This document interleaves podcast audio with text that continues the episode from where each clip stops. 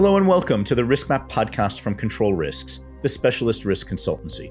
I'm your host, Charles Hecker, and across five episodes, I'll be speaking with our regional experts to find out how the top five risks we've identified for 2020 have been evolving and will continue to evolve in different regional contexts as the world navigates its way through the disruption, unrest, and economic shocks caused by the COVID 19 pandemic.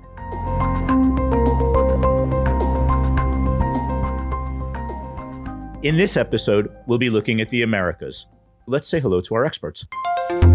Jackie Day is a partner in the firm and our director for crisis and security consulting across the Americas region. Jackie's dialing in from Washington, D.C. Hi, Jackie.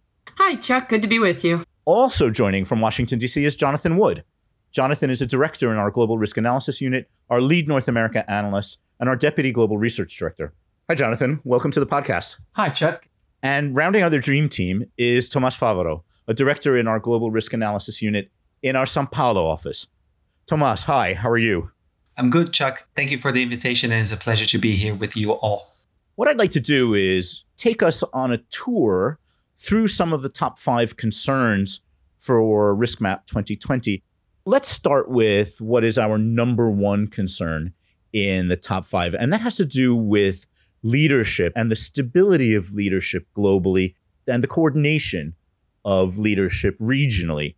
In the Americas, we have everything from Justin Trudeau all the way up north in Canada to people like Jair Bolsonaro all the way down south in Brazil. So, why don't I start with you, Jonathan, in Washington, D.C.? What's your view on the quality, the strategic outlook, and the coordination of leadership regionally? Chuck, I think one of the things that has clearly emerged out of this COVID 19 crisis is the importance of leadership. And you see this reflected in the different approaches and also the success that different countries have had at managing their pandemics. You know, the main dividing line is not between developed and emerging economies, their level of income, their type of government. It really has seemed to come down to the quality of leadership, and in particular, the seriousness with which that leadership took the crisis, the speed with which they implemented both restrictions on social mobility, but also programs to increase things like testing and tracing. And also, I think the level and quality and transparency of communication from political leaders. So, Jonathan, how would you rate some of the leaders in your patch? It's very clear when you look at the case figures for the US and certainly the haphazard approach that the US administration has taken to managing this epidemic that there has been a lack of leadership from the top.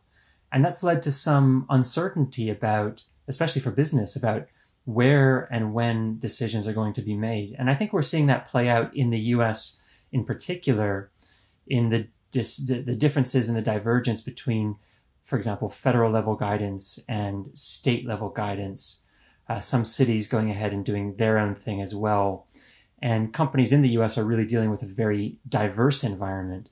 I would contrast this with what's happened in Canada, where, you, know, the federal government early on essentially stepped back and left it up to the provinces to implement and impose their own restrictions, but there was fairly good coordination between the provinces and the federal government and among the provinces themselves around things like interprovincial travel and quarantines and that type of thing. And well, the, the numbers really tell the tale. The epidemic is subsiding in Canada, whereas now, as we go through reopening, it's actually resurging in the US.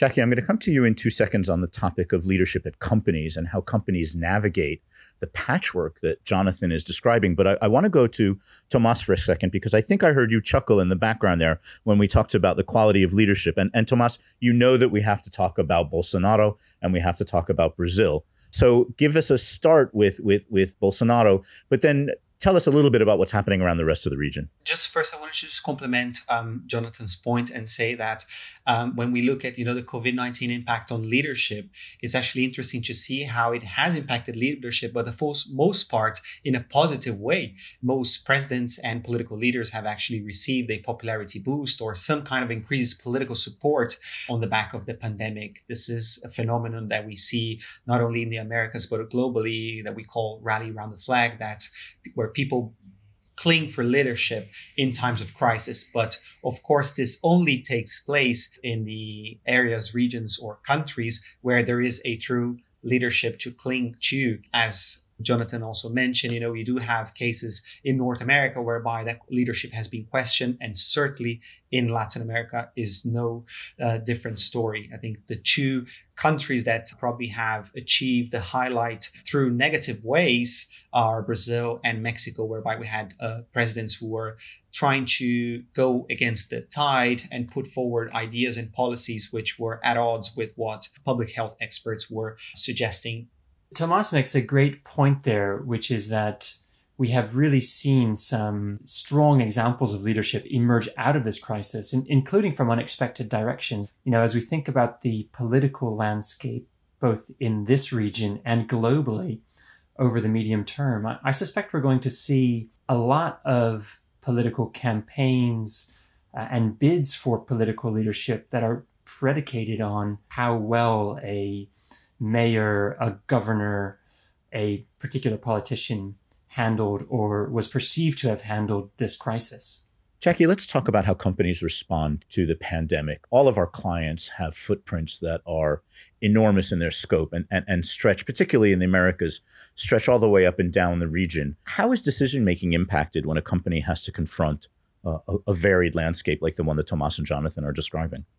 The prolonged nature of this and the intensity of the decision making cycle and the weight of some of those decisions and the consequences for people's lives and livelihoods and all the rest of it. I, just all of that taken together, I think, has led to pretty extraordinary decision fatigue and created significant burnout in, in pretty senior leadership teams. So there are a couple different ways different companies have have worked to guard against that, right? From everything from designating alternates, taking time off, and embracing their own need to take care of themselves, and then modeling that behavior for their entire workforce. And and that actually, when we've seen leadership teams do that and sort of own the reality of the situation that we're in and sort of embracing the imperfection uh, of how we're all forced to operate right now, it, it rings really authentic right? And it also signals a, a, level of empathy and connection with the workforce in terms of, you know, we're all in this together that I think is is helping to make organizations as well as the individuals on the leadership teams more resilient as, as a whole. So it's a fascinating study, and you know we'll we'll be able to assess over time who's done it better or worse than than others. But I think generally speaking, that's what we've seen good looks like. Jackie, in your conversations with our clients, have you actually heard any comments? And they don't have to be partisan comments, but have you heard any frustration with the politics of the pandemic? Are there executives out there saying, you know, I wish that so and so had said X, or I wish that the governor had said Y? Can you hear any discussion of, of the politics of the pandemic inside our clients' organizations? Yes, but it, it, sort of comes in a different form. People are very wary of commenting and revealing their personal politics, I think, in, in crisis discussions. But particularly with our US based clients, heard a lot of them saying that they cannot trust or rely wholesale on government guidance and even public health guidance at this point because they feel that it is true politically and economically driven and in the US in particular an election year. And therefore they feel they need to fend for themselves more now than ever and I think an interesting aspect to watch on that front is that government policy towards, you know, reopening the economies or uh, shutting down economies or providing lockdown is not the only dialogue that companies are having to have with governments, right? If you look at sectors that have been extremely badly affected by the pandemic, you know, such as aviation or tourism. In many ways, the government's response uh, can be the difference between a company surviving or going bankrupt. And for highly regulated sectors, for example, the energy sector, the way the government will decide how to split or share the pain and the losses that are coming inevitably associated with the pandemic is also forcing companies to sit down at the negotiating table with governments across the board. So it does add further to the point about you know the quality of the leadership and how to best communicate with the varied levels of again quality leadership that jonathan alluded to because companies are at a moment where you know political risks are just uh, skyrocketing and they're being forced to have dialogues, um, many unpleasant dialogues actually with governments to a level that they haven't witnessed it, you know, in, in years or decades. Tomas, can I stick with you for just a moment? Because you mentioned the heightened level of political risk that we're all experiencing now and that companies are experiencing. And right after that comes a heightened level of economic risk. Can you talk a little bit about how economies are performing across your region?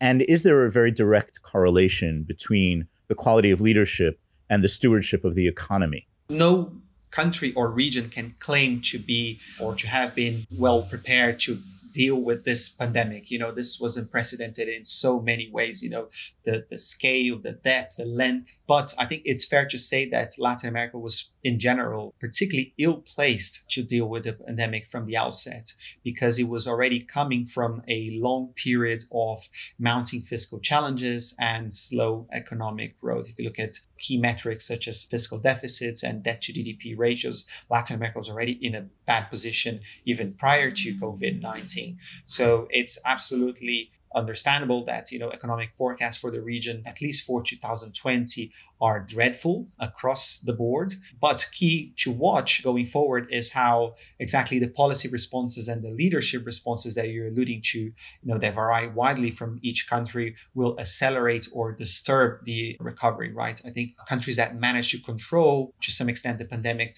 relatively well and soon like uruguay are certainly well placed to you know make a head start on the economic economic recovery. There are some countries which did well in the beginning, such as Chile and Peru. They had some initial success stories to tell, but both countries are now actually struggling with increased levels of contagions and probably have another set of countries like Brazil, for example, which had had a ill-placed response from the start, which is in many ways likely to prolong the negative effects of the pandemic and delay the economic recovery when that happens. Jonathan, I think you know where this question is going to head, and that is that American voters typically cast their ballot based on how the country's economy is performing, and they will be casting ballots in November. Tell us a little bit about the politics and the economics of what's going on in the United States, and, and then we'll merge from that into a, a slightly broader conversation about what's happening in November. This is going to be an unprecedented election in, in several ways. Perhaps the most significant is that it will be taking place during a continuing, you know, public health crisis that has both significant implications for the economy, as you describe, as well as significant impact on how voting and the election itself is conducted. Now, speaking purely from the economic standpoint, coming into 2020, of course, the US had one of the world's strongest economies, historically low unemployment, historically high stock prices, and polling indicated that people were generally positive about their economic future. And of course, COVID 19 brought this all crashing down. And as a result, this has really compromised, if not fatally compromised, President Trump's reelection chances. We are in the midst of the deepest economic recession by some metrics since the Great Depression nearly 100 years ago, and certainly one that is far deeper than the global financial crisis just 10 years ago. And even if there is a sharp rebound in things like consumer spending and employment over the course of the next few months before the election, unemployment is going to remain very high people's savings and economic futures are going to remain much dimmer than they were before this crisis. And they're going to take that feeling into the election itself. And in particular, we think that the economic situation will cut into the president's support among those independent voters who might have been willing to overlook other policies they disliked to keep the economy going. Jackie, I'm sure a lot of companies are sort of hedging a bit, or at least looking towards November nervously. And Thomaz, you know, North South trade is so critical in the Americas. How do companies and how do other countries prepare for what will be a very bumpy election season, no matter what the outcome? sitting with a lot of the executive crisis management teams here and, and hearing sort of how they're they're thinking about all of this. I think the the first is that you know they continue to embrace scenario planning and analysis as an effective way to think through and try and anticipate what might be ahead and how to best prepare for differing outcomes, whether it's worst case, most likely, or, or best case. And, and that's obviously going to vary uh, across different companies, different sectors, etc. But I think, you know, we're seeing a lot of them do that as a, a means of dealing with the continued sort of uncertainty and volatility. And then the other, I think, is is just, you know, everybody has found a way, whether they had the capabilities in place before or not, to really ramp up their ongoing monitoring activities. And irrespective of sort of how sophisticated or mature those monitoring capabilities might be, they can now be and are being directed and, and leveraged to look at sort of flashpoints for protest activities and monitoring for the latest inflammatory statement in a certain state or city or even at the national level and layering that against sort of critical locations for the business that absolutely need to protect and ensure that the operations can continue. So they're sort of linking together more strategic horizon scanning monitoring capabilities with more operational contextual monitoring, sort of on the ground, and then preparing their contingency and response plans a- around that because it's, it's just not possible to handle it all at once. But that seems to be the way that most are leaning right now. And I think for countries in Latin America, if I may add to that, there's only one leader in Latin America who has wedded his political future to that of a presidential candidate in the US elections, and that is Jair Bolsonaro in Brazil, who has attempted to establish a strategic alliance with Trump more than with the US more broadly. So I think the stakes are very high for you know Brazil's and Brazil's foreign policy in November. For most other countries in Latin America, I think it's fair to say that most governments are more or less prepared to continue having positive relationships with the US, regardless of the results of what is likely to be a very contentious elections, no doubt. I think we're, we're seeing it across the region, so LATAM and North America in, inclusive, is companies seem to be getting better at answering the so what question and saying, okay, so here's what's going on. There's so much information to digest. We absolutely need to zero in on so what? What does this mean for me? And what are we going to do about it? And I do think that you're seeing sort of an overall improvement in their ability to, to filter all of that and answer those critical questions so that their response is more effective you know that's an absolutely fascinating process and i'm glad that you get to be in those rooms when those processes are ongoing. Jonathan let's talk about one of the top five elements that we've actually discussed in a different podcast that's available on the website and that is activism. Um, tell us a little bit about how civil unrest and social activism is reacting to the pandemic in the united states so, in our Global Insight podcast, we talked a lot about the recent wave of civil rights, anti racial discrimination, and anti police brutality protests in the US. And I think there's an interesting overlap between that discussion and this question of leadership, because certainly one of the things we are seeing happen very quickly, both politically and in the business space, is both companies and political leaders trying to stake out, you know, leadership on this extremely important issue and one that is clearly unresolved in the US context.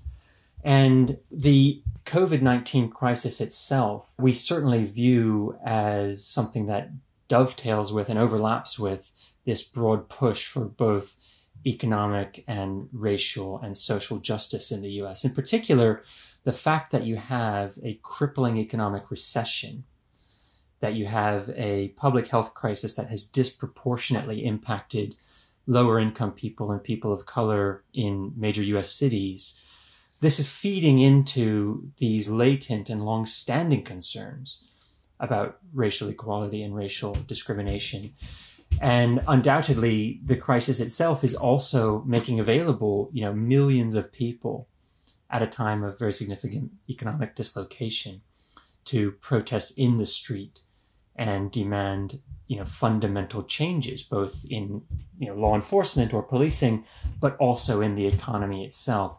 And i think in 2020 we have this very interesting combination very difficult combination for business in particular of a historic public health crisis a historic economic collapse, a very, what was already going to be a very tense US election year, and an increasingly challenging geopolitical environment.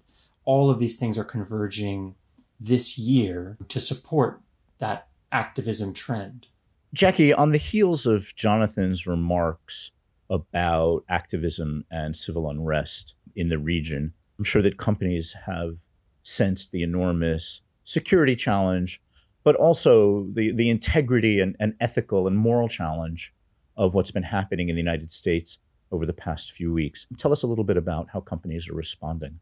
So there's a lot to unpack in that question. I guess, you know, the the first relates back to some of my earlier comments in that it's first really overtaxed a lot of the crisis management teams who have been working pretty much nonstop for, in some cases, the better part of six months. And now they're having to contend with a second form of crisis, particularly when, when things were trending towards more more violence and looting and that sort of thing.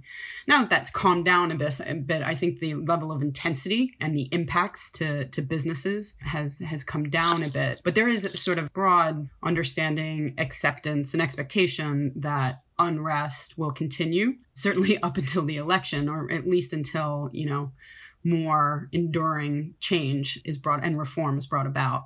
I think as a result of that, companies are, are struggling with the right way to prioritize focus on the dual issues of ongoing COVID return to work related issues and the best way to handle that, particularly as we're seeing you know spikes in infection rates as certain states have have reopened and people have returned to work but at the same time, you know, they're having to monitor for disruptions caused by, you know, ongoing protest activity and then communicate about that at the same time.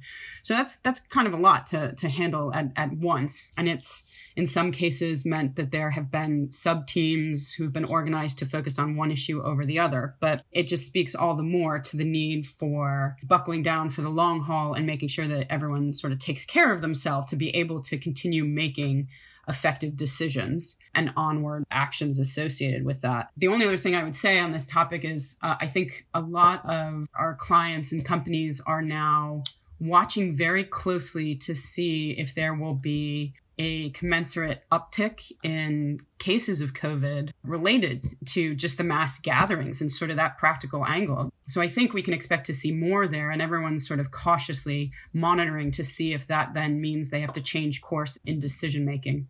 Thomaz, if we turn to South America, in 2019, Santiago, Chile was one of the global focal points of protest and civil unrest.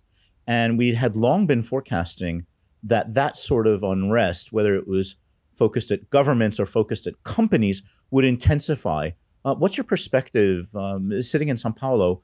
Uh, how do you see the rest of the year unfolding in terms of protest? So, the first effect of the pandemic on social unrest dynamics was actually a suppressive effect. And the best example of that is precisely Chile. Chile witnessed a wave of protest activity in the in the second half of the uh, 2019. And I think a variety of stakeholders and individuals in Chile expected a rebound of that protest movement starting in March. And we did see in the first couple of weeks of March, you know, some protest activity picking up, but that was very quickly suppressed as the country entered this new social distancing paradigm brought by the pandemic. And this is in many ways a similar situation across Latin America. But what we see and expect is that this situation is actually very likely to change rather quickly, and we expect a rebound and escalation of social unrest going forward for Latin America, precisely because the pandemic is likely to exacerbate the grievances, you know, around poverty and inequality and many of the other social economic factors that trigger the, the wave of unrest that we saw in 2019. Pressure is building up and it's piling up. So we do expect companies to have to struggle with a higher threat of social unrest across the region. And this can be triggered again either by socioeconomic grievances. Some of these challenges are likely to be exacerbated by COVID, but also by other factors which may be directly or indirectly related to the pandemic, such as political polarization. For example, we're already seeing some trends on that front in Bolivia and to a lesser extent in Brazil as well. So this is definitely an area where we would highlight as a concern for companies operating in the region. This sort of redefines the term perfect storm. Jonathan, let's turn our attention just for a moment to cyber threats in the pandemic and for the balance of 2020. How has the threat evolved? Well, in the cyber threat landscape, both in the US and Canada and globally, there is still that underlying trend where threats are becoming more sophisticated, more severe, and more significant to business. But what we've seen specifically as a result of COVID 19 is an increase in cyber threat actors, both state sponsored but also criminal, trying to exploit and take advantage of the high level of uncertainty and new information and disinformation that's surrounding this crisis. And, you know, in the US, this has led to both your run of the mill scams uh, targeting both households and businesses, but also an increase in things like fraud and, uh, you know, misappropriation and, and efforts to take advantage of a you know, very uncertain economic environment and, and one in which there's a lot of political uncertainty and unreliable information circulating out there as well. And I think it's fair to say that in 2020, you know, that cyber threat landscape continues to intensify, but it is now occurring in a year in which we have some really significant force multipliers around both COVID 19, around the economic crisis, and around the US political cycle. Jackie, we've just heard Jonathan describe the evolution of the cyber threat in the Americas. Are companies evolving their cyber defenses, their mitigation strategies, and their approach to cyber in keeping with the changing threat? The answer is yes. And there are a couple different points to, to underscore here. I think one, you see a clear demarcation between the haves and have nots. And what I mean by that is those companies that had already invested in and maintained a pretty mature or robust uh, information technology risk management capability. I mean, it stands to reason they were better equipped to then flex and add capability or capacity because they had a, a more solid foundation. Those who were behind, I think, have, have really struggled to add the capacity and the capability, make the right investments in the current environment. So, I mean, it's a fairly self-evident point, but I think it's it's worth underscoring because it just goes to show you that continual investment in the, the digital domain remains primary for most organizations. Jonathan made the point already about just sort of the vast new attack surface and sort of the simple fact that organizations and cybersecurity functions within them suddenly just have a much larger digital footprint, which necessarily leads to more exposure and, and paths for, for exploitation. So that then means that already stretched teams are then having to do more and in, in, an environment of, of greater complexity, especially when you have people returning to the office and you have a blend of folks working from home and some from the office. That's a lot to deal with. The new thing that we see emerging now, but also sort of a potential hornet's nest down the road, is around data privacy. There is now a lot of personally identifiable information and protected health information, in particular, that's being collected, shared, stored in, in a lot of places these days. From the self disclosures of underlying health conditions for health screening to return to work, all the way through to the sudden plethora of contact tracing apps we're seeing companies deploy that represents a whole new category of exposure for businesses that don't necessarily have direct visibility or control over all that information and how it's safeguarded. It's still unclear how strict regulators are going to be across the globe, both in terms of the requirements to safeguard that information, enforcement on the back end. And really, it's just a matter of time until cyber criminals find the best way to access and exploit it all for their benefit not really a positive note to layer in there, but I do think one worthy of flagging. Jackie, thank you very, very much for, for that insight. I think we're probably just about out of time for the Americas edition of the Risk Map 2020 podcast. Jackie, let me just say a huge thank you, and it's always fun to talk to you. So thanks very much for joining in. My pleasure, Chuck. And Thomaz, also always a pleasure. Thank you for taking some time out of your day in Sao Paulo. We're absolutely delighted to have your insights. Likewise, thank you very much. Jonathan, thank you very much for dialing in from Washington, D.C. Uh, Chuck, thank you very much. Jackie and Thomaz, nice to speak with you. Thank you for tuning into this episode of the RiskMap podcast. All five episodes in this series are available now wherever you listen to podcasts, and you can explore our entire RiskMap forecast at controlrisks.com. Be sure to check out our other podcasts as well, such as The Global Insight, featuring clear business insight from a panel of our experts on a range of topics every other Monday, or The Supply Chain, a limited series looking at the impact of COVID 19 on supply chains featuring interviews with our clients, as well as analysis by our experts.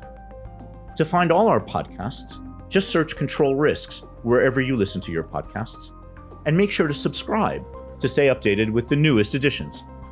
You can follow all our analysis and find out how we're helping business build organizations that are secure, compliant, and resilient by visiting controlrisks.com. Thank you, and goodbye for now.